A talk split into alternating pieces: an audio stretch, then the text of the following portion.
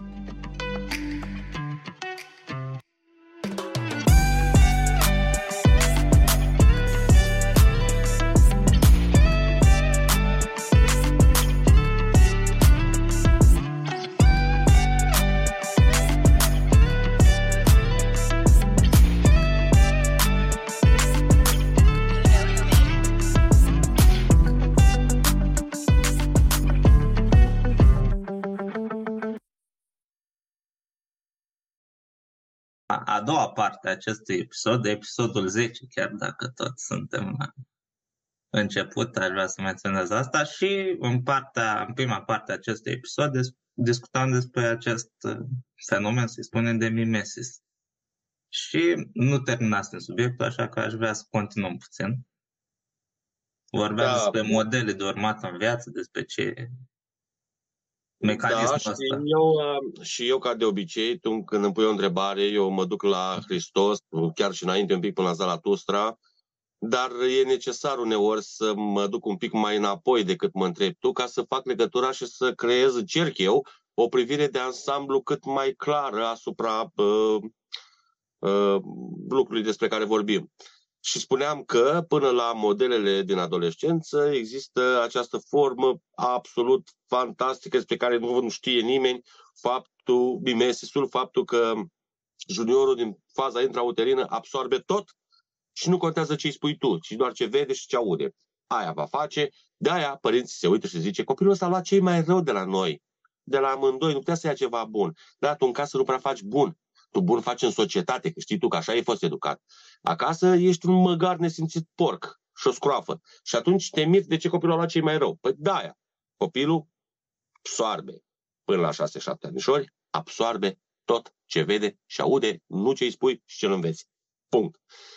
Mai departe, uh, ajungem la ce te interesa pe tine, de fapt, adolescența, da? când spuneam că uh, sunt cele trei situații mai des întâlnite, cea în care sunt copii care, prin prisma educației, a culturii deja formate ușor, câte un pic, a caracterului lor, uh, tind să-și fa, să-și, uh, să se raporteze, mai corect spus, la, nu un model, la mai multe chiar, uh, modele, în general, care să fie pe gustul lor, adică din lumea culturii, a lecturii, a cărților, a teatrului, actor, da?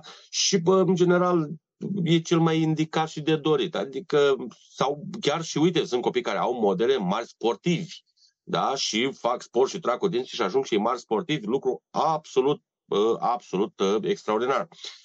Există o pătură largă de copilași care se raportează la modele de astea sub nivelul mării, gen uh, bombardieri, maneliști, uh, prezentatori de la televiziune, de ăștia, vai, de capul lor, chestii de genul ăsta și care, mm, mm, vai și vai și vai și vai, da? Uh, pentru că atunci când te raportezi și ai ca model personaje de astea sinistre sub nivelul mării cu educația și cultura, nu ai cum să evoluezi clar. Dacă ești jos, ai să devii și mai jos, sub pantofii tăi. Uh, cam asta e și, din nefericire, există pătura, spuneam, a copiilor care provin în general din familii dezorganizate, alcoolice și așa mai departe, care nu au nici măcar modele, au copiază comportamente care par interesante și Uh, excentrice de la alți copii din, de aceeași teapă și mă refer la consumul de stupefiante, alcool, uh, bătăi, violuri, adică copiii care se pregătesc să, uh, din nefericire, mai târziu să umple pușcăriile și pentru care statul nu face absolut nimic. Pentru ei abia statul ar trebui să facă ceva, că pentru alții au părinți, au, dar sunt copii pentru care chiar statul ar trebui să facă ceva și nu face, dacă spun nimic, Iulian, spun absolut nimic, ba mai mult statul, dacă poate și ia de pe ei ceva, dar nu să facă pentru ei. Și situația cea mai nefericită, despre care na, nici nu putem să vorbim, că oricum pentru ei nu ne ascultă nimeni. Că dacă ar avea părinți, n-ar ajunge acolo unde sunt. Ei nu au timp să asculte podcastul nostru că s-au ocupat să-și bage seringa în vene sau să violeze. Deci e trist, e trist și nu avem cum să ajutăm nici măcar cu discuțiile noastre. Aici există un singur responsabil, statul. Statul prin instituțiile care toacă bani grei, instituții sociale, nu mai spun de ONG-uri și de care se vragă, Doamne, se ocupă de copii, dar ele nu sunt decât să se știe, nu? Că ONG-urile sunt niște mașini de spălat bani, sunt niște tocătoare de bani care se spală bani legal. Asta sunt, asta sunt ONG-urile, asta e rostul lor. Să spele bani. Și să... Cam atât.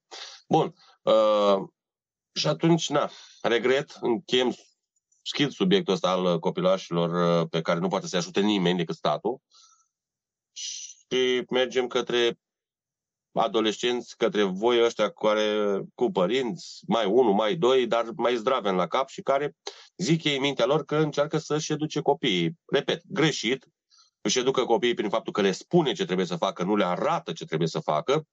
Uită că, și chiar ca adolescent, Iulian, nu știu, fă un exercițiu de imaginație. Gândește că vii acasă și îl vezi pe taică tu descălțându-se, lăsând șosetele lângă canapea. Știi? Și tu intri, te descalți și spune, Iulian, du-te imediat și du șosetele în coș la baie. Te uiți un pic la el așa și zici, ești tălâmb? Dar cu ale tale ce facem? Că put la fel ca ale mele. Știi? Cam, cam asta este comportamentul tipizat al părintelui modern din zilele noastre, care vine și îmi spune că eu îl învăț pe copil. Cum să fie, să fie cât mai curat, cât mai ordonat. Mai... Cum îl înveți, frate, așa? Stai și mă, uh, fetele mele am dus o muncă de lămurire de când s-au mutat la mine de când locuiesc cu mine, uh, ele erau consternate și nu înțelegeau de ce nu poate să vină cu mâncarea la televizor. Zic, cum, cum măi, fetelor, înțelegeți pentru Dumnezeu? Deci, de unde, de unde tâmpenia asta că poți să, cu mâncarea prin toată casa? Bucătăria este locul unde se mănâncă. Punct. Cum adică să vin? Dar nu că îmi pun într-o tavă. Dar nu e vorba neapărat că faci mizerie sau nu, că faci curat după aia, că există aspirator, mătură și alte ustensile de astea dăunătoare vieții. Dar uh, ideea în sine, deci uh, uh, e clar că au, mediul din care au venit nu e tocmai cel mai minunat, dar uh, le-a luat foarte mult, foarte mult timp să înțeleagă. Li se părea cam eu o idee, o zis că am că sunt ciudat. Cum, cum adică să mănânci numai în bucătărie? Păi zic că, tate, hai să luăm uh, destinația uh, spațiilor de locuit să vedem la ce folosește living-ul, la ce folosește bucătăria, toaleta, uh, dormitorul și eu propun să le, să le încrucișăm.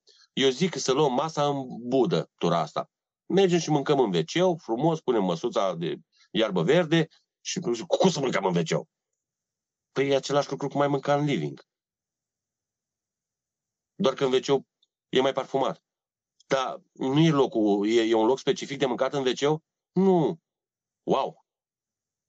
Hai să mâncăm în dormitor, în pat. Dăm plapă mai departe și... Nu, zic, mâncatul se petrece în bucătărie. Tata, nu ronțăim ca la cinematograf? Păi, tata, ai spus ca la cinematograf. La noi în living nu e cinematograf. Wow! La cinematograf, da. S-au făcut aia acolo cașcarabeta aia cu taco, maco, ceaco, paco, ci ronțăi tu acolo și bei cola la borcan. Și da, pentru că ți-au creat ei condițiile de așa natură și de aia după aia vin cu basculanta să strângă după. Ok, copiii noștri talentați și educați au preluat asta și la teatru. Merg și la teatru. Ei nu găsesc, supărați că nu găsesc cu un teatru, din să-și cumpere taco, maco, paco și să frece pungi în timpul spectacolului de teatru sau de operă. Copiii care merg la teatru sau la operă re, bă, bă, duși cu arcanul, nu că își doresc ei să meargă, ca să ne înțelegem nu prea am, cunosc foarte mulți copii care merg din proprie inițiativă la teatru sau la operă. Uh, bun. Și atunci, uh, înțelegi de ce uh, nu există rigoare. Nu există rigoare. Dar, apropo de modele, cum spuneam, când au văzut, m-au urmărit, înțelegi, m-au urmărit ca securitatea să vadă, să mă prindă cu mâncarea în living. N-au văzut că nu se întâmplă, au cedat și au zis, da, am văzut că nici tu nu mănânci în living. Wow! Și uh, da, deci copilul, uite, și mare, trec, trec, trecut binișor de perioada de șase anișori, șapte anișori, până la urmă, când vede că așa se întâmplă, face și el. Deci copilul imită Iulian, ce vreau să, care era ideea, de fapt? Copilul imită și mai târziu. Nu așa, uh, absolut 100% ca la 0-6 ani. Dar și după imită, că modelul practic, te vezi tu, și aici trebuia să fac o separație în discuție. Uh, vorbim despre modelul uh, cel pe care și propune copilul, eu vreau să fiu precum cu tare, sau vorbim despre faptul că el tot timpul absorbe câte ceva de la oricine din jurul lui. Pentru că, în general, copiii, au, adolescenții au modele, nu model. Și modelele sunt dintre cele mai variate. Da? Deci nu au numai un model uh, de societate. Au modele de peste tot. Da? și din ca, uh, iau puțin din casă, puțin de pe stradă, puțin de pe trotuar, puțin din intersecție, puțin de la școală, puțin uh, de la magazin, puțin din tramvai, pentru că viața oricum le oferă modele de așa da și așa nu tot timpul. Important este filtrul lor. Iar filtrul lor, Iulian, vezi că iar ne întoarcem, filtrul lor se creează în perioada aia de mimesis, deci 0-6 ani. Și ei vor filtra în funcție de ceea ce sunt. Sunt uh, copii eleganți, cu ușor uh, comportament, uh, ușor rafinat, vor alege din tramvai lucrurile pe care le văd rafinate. Uh, au un comportament uh, de băcător de sămânță la telenovele, vor alege ceea ce văd în tramvai legat de sămânță și telenovele. Adică Asta e, asta, asta e responsabilitatea noastră față de copiii noștri. De când se nasc, trebuie să avem grijă prin comportamentul nostru cum să îi educăm ca să evolueze. După aia ne mirăm cum au ieșit așa, că nu seamănă cu noi. Pă bune! Sunt oglinda perfectă. Atenție, dragi părinți! Copiii sunt oglinda perfectă a dumneavoastră sau, în cazul nefericit, a bunicilor. Dar uh, Copilul e, face ceea ce a văzut de la 0 la 6 ani și a auzit și după aia, în continuare, ce vede prin casă și aude. Da? Uh, și, într-adevăr, m-am uitat cu câte obiceiuri proaste trebuie, a trebuit să lupt pe care ușor, ușor au dispărut. Dar a fost, a fost o muncă. De ce? Copilul, în general, cum să spun, lucrurile proaste, lucrurile rele, lucrurile negative, sunt mai ușor de copiat pentru că sunt simple. Uh, Știi cum e? Să fii prost e foarte ușor. E foarte greu să fii deștept. Uh, de aia, copilul o să imite mai ușor prostia decât deșteptăciunea, pentru că pe deșteptăciune trebuie să muncești. Comoditatea, lenea, toate lucrurile astea sunt simple, sunt la îndemână. Uh, nesimțirea, uh, cum să spun, sunt la îndemână pentru că nu trebuie să depui efort pentru ele. Din nefericire, lucrurile negative sunt la îndemână lucrurile pozitive, Iulian, trebuie parcurs pași pentru a le deține și atunci tendința e să nu. De aia trebuie să fim foarte grijuli când vorbim de educație. Pentru că orice chestie bă, pozitivă se obține mai greu. Trebuie efort. E greu. Ca să fii deștept trebuie să citești, ca să fii educat trebuie să nu să bă, te dezvolți, să parcurgi lucruri care îți ridică nivelul comportamental. Adică, da, să fii comod, puturos, leneș, nesimțit, e foarte simplu. Bun. Noi știm lucrurile astea, trebuie să le punem și în practică. Și atunci uh, mă gândeam acum la, ca să închid totuși toate, toate parantezele, deci spuneam, uh, copilul și ca adolescent el să știi că se inspiră, ca să zicem așa, din jurul lui. Deci pot spune că are modele. Dar nu modele în sensul ăla de bă, model, acum eu vreau să fiu precum cu tare. Da? Au și de astea unii. Dacă sunt modele deasupra nivelului mării, e ok. Dacă sunt sub nivelul mării, e ca și cum nu le-ar avea. Ba nu, ba nu, nu, nu, e, ba nu. Uh, mai multe șanse să ajungi sub nivelul mării cu modele sub nivelul mării decât deloc. Deci e rău, decât să ai modele sub nivelul mării, mai bine să n-ai. Așa? Și, bă, na, e, e greu. Bine, există și bă, cazuri puține, dar trebuie să le menționăm. Idolatria. sunt foarte puțini copii care, din anumite lipsuri psihoemoționale în general, dar și materiale, se atașează absolut uh, uh, de nereparat de anumite idei sau personaje sau persoane care în general nu le sunt benefice, pentru că idolatriile în general nu sunt benefice. Da? Uh, nu e benefic niciodată să, să idolatrizezi, să te raportezi uh, trup și suflet, fără discernământ, la nicio persoană, personaj, zeitate sau orice altceva. Din start, idolatriile duc la fanatism. Fanatism este un comportament exacerbat, mult, mult și fac, fac foarte mult rău. Da? Că vorbim de idolatrie pentru, uh, nu știu, dă și tu un nume, că eu tot îi trag cu ăștia de, de după Revoluție, cu Guță, cu... Da, nu sunt știu, mulți, de... foarte mulți, au apărut Așa. și mai apar. Că ai idolatrie după, uh, că îl idolatrizezi pe Vale Vigelie, că îl idolatrizezi pe Iisus Hristos, sau că îl idolatrizezi pe, uh, uh, nu știu, Babhomet, da, demonul Illuminati, idolatria tot proastă e. Și tot greșită. Pentru că idolatria presupune un fanatism, repet, absolut nociv. Tot ce este fanatic este nociv. Tot ce este în extremă este nociv. Inclusiv, uh, ai să spui, da, dar credința este ceva pozitiv. Da, ceva pozitiv dus în extremă este nociv. Da? Pentru că în momentul în care oamenii ajung să se omoare pentru idei religioase, ce să vezi? Este foarte nociv. Da? Decât cu idei religioase fanatice, mai bine deloc. Da?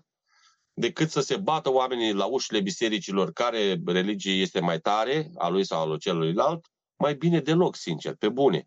Adică Ă, că noi suntem îndemnați așa să devenim niște fanatici practicanți ai religiilor în care ne naștem, nu pe care le alegem. Asta e alt aspect, o să discutăm cu altă ocazie.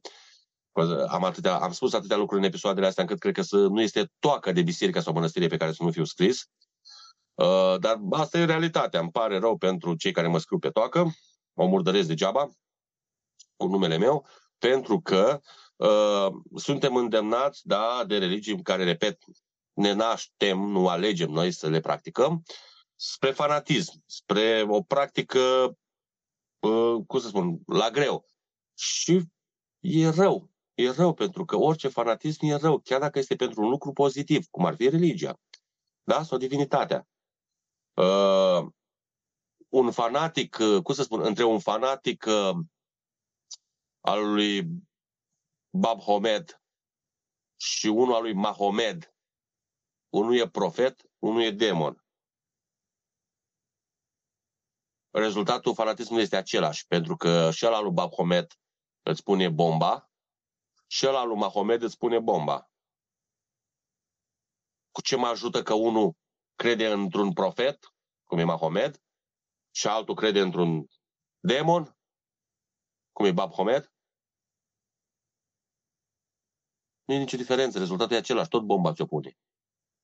Și atunci, de-aia spun, uh, bine că ăla ți-o pune Illuminati, ăla ți-o pune din niște motive și niște teorii uh, ancestrale, de mult, da, bazate pe, mă rog, o anumită cultură și ideologie, pe ăsta lui, lui Mahomed, pentru că îl așteaptă 72 de fecioare pe lumea altă dacă se sacrifică în numele lui Mahomed. Da? Cretinătate și într-o parte și în cealaltă, efect criminal și nociv și într-o parte și în cealaltă. Deci, sau, sau uh, nu, că vorbim, ne-am, ne-am legat de musulmani, hai să ne legăm și de creștini. Sau, nu, să ne amintim cum a fost creștinată Rusia într-o baie de sânge, unde jumătate din populație a fost ucisă pentru că a refuzat să, se, să devină creștină și nu au rămas să se roage la găurile alea în copac la care se rugau ei înainte de a fi creștinați de Sfântul Andrei. Da? Deci uh, eu zic că e bine că au, să ucizi în numele Domnului, că atunci faci o faptă bună, nu? Adică, hello, was a joke. Sper că nu mai e cineva în serios. Deci, uh, orice uh, fanatism, dragul meu, e nociv. Nu contează pentru cine și pentru ce. E nociv, că e fanatism. Da? Ei, și atunci mă întorc la modele, la idolatrii, despre asta era vorba. Idolatriile sunt periculoase indiferent cine e idolul tânărului adolescent. Nu contează pe cine idolatrizează. Ideea de idolatrie e periculoasă pentru că presupune un fanatism și fanatismul face rău. Și mă uit că timpul trece tic-tic-tac. Da. Vreau, uh, mă, vreau să, deci, mi se, am sentimentul că nu am spus suficient pe tema subiectului ăsta și încerc să mă gândesc ce aș mai putea spune în minutele care mai sunt. Uh, da, deci uh, modelele, uh, adolescentul și modelele, adolescentul și modelele, adolescentul și modelele. Dacă ar fi să mă întreb pe mine, nu știu dacă ar fi ok. Deci, uh, eu, eu nu recomand elevilor să -și... Mi s-a întâmplat chiar să-mi spună elevi, tu știi foarte bine despre care vorbesc, care mi-au zis că au văzut tot timpul de când m-au cunoscut un model în mine și își doresc să... Și mi s-a părut groaznic, uh, pentru că, bine, în general nu sunt un model de urmat. Eu am o, o viață foarte vie, foarte bezbuciumată, aventuroasă, uh, neașezată și cum vrei tu să mai spui. Mă simt, ți-am zis, uneori am sentimentul că îl moștenesc pe Lope de Vega, uh, dramaturgul renascentist, care uh, ba se duela, ba scria, ba era prin temniță, ba uh, sfătuia pe rege, ba iar se duela, ba iar se îmbăta, adică o viață absolut nebună. Bine, eu n-am ajuns încă în temniță, mulțumesc lui Dumnezeu, dar nici nu m-am duelat cu nimeni încă, dar uh, viața mea este destul de, uh, așa, de neurmat ca model. Nu mă plâng, eu am ales-o, asta e firea mea, sunt o fire combativă, sunt o fire bă, care luptă pentru dreptate indiferent de consecințe și atunci consecințele vin peste mine pentru că tocmai am zis că e indiferent și fiind indiferent de consecințe, ce să vezi, consecințele mă urmează și mă urmăresc. Bun.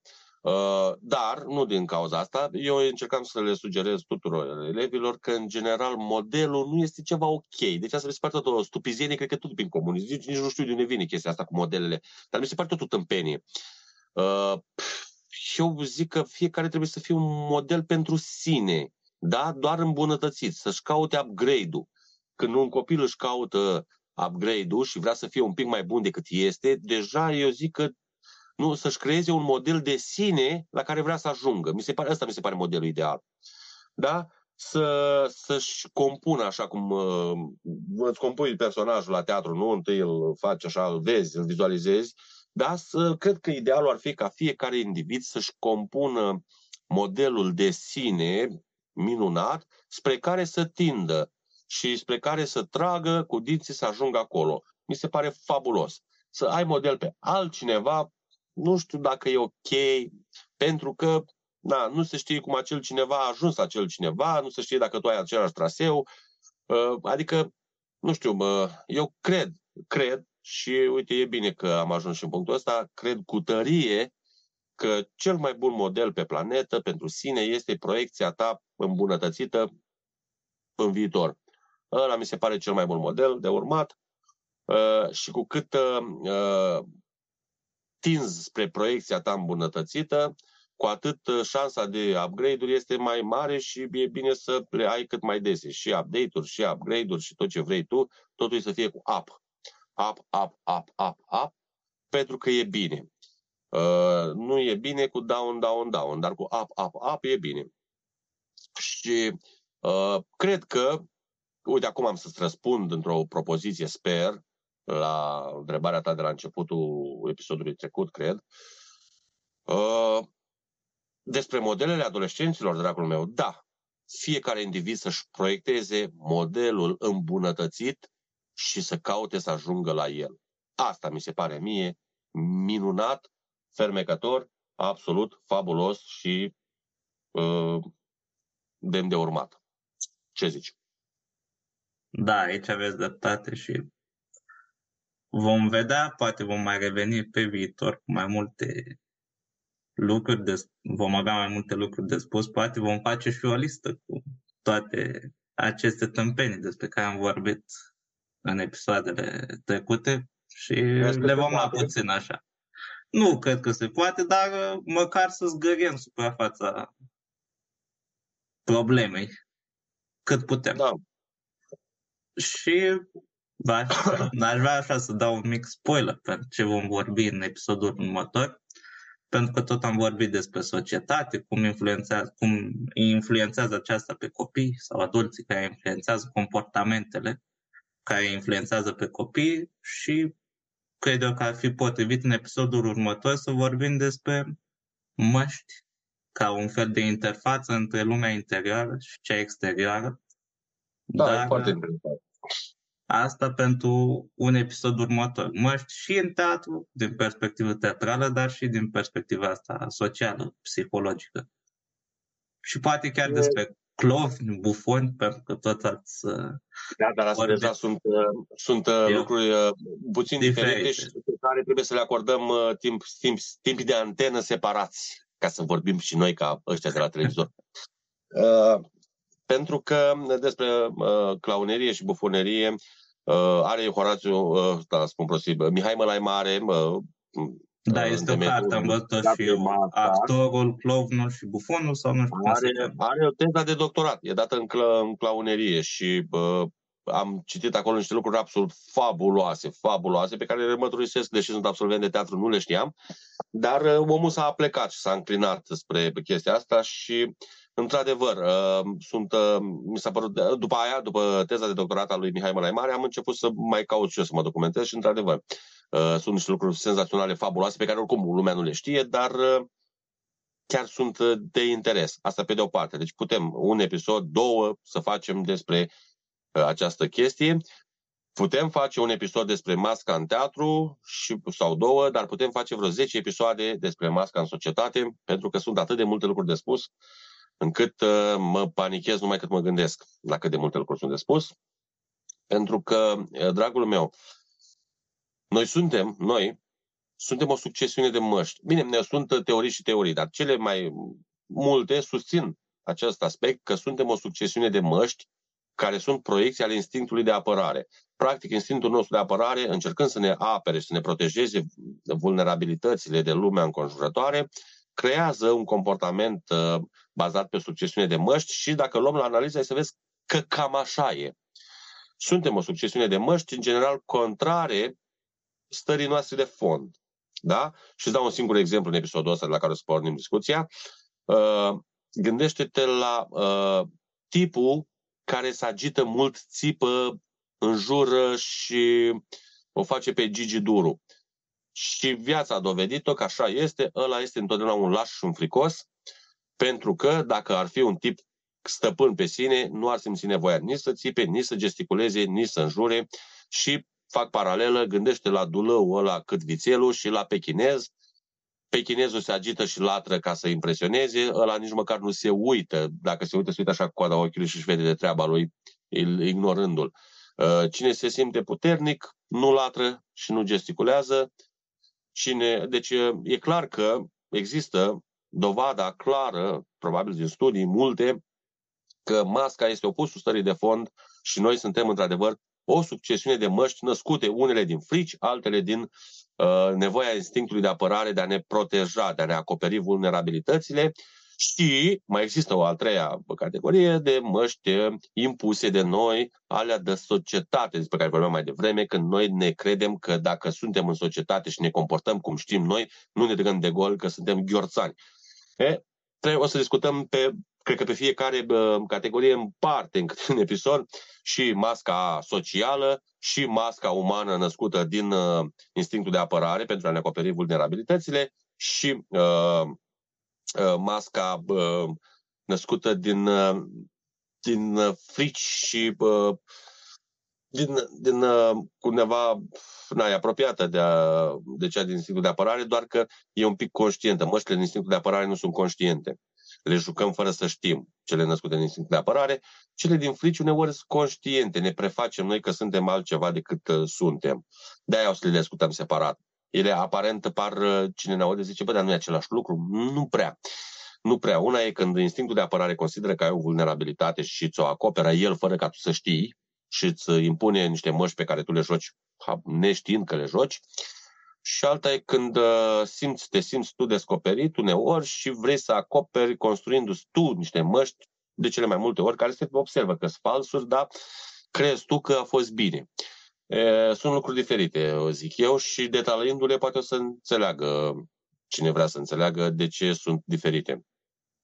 Da, începem cum am început și cu discuția despre comunicare, acum câteva episoade și încă n-am epuizat nici acolo toate subiectele, începem și cu măștile să discutăm ușor, ușor, până vom acoperi măcar cât de cât ceva despre subiect.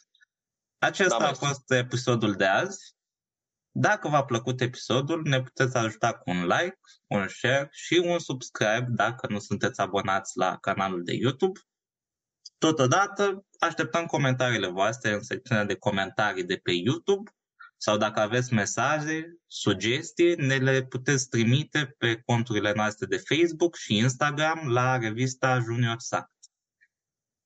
Vă mulțumim pentru atenție, ne vom revedea săptămâna viitoare cu un nou episod. Bye! Bye!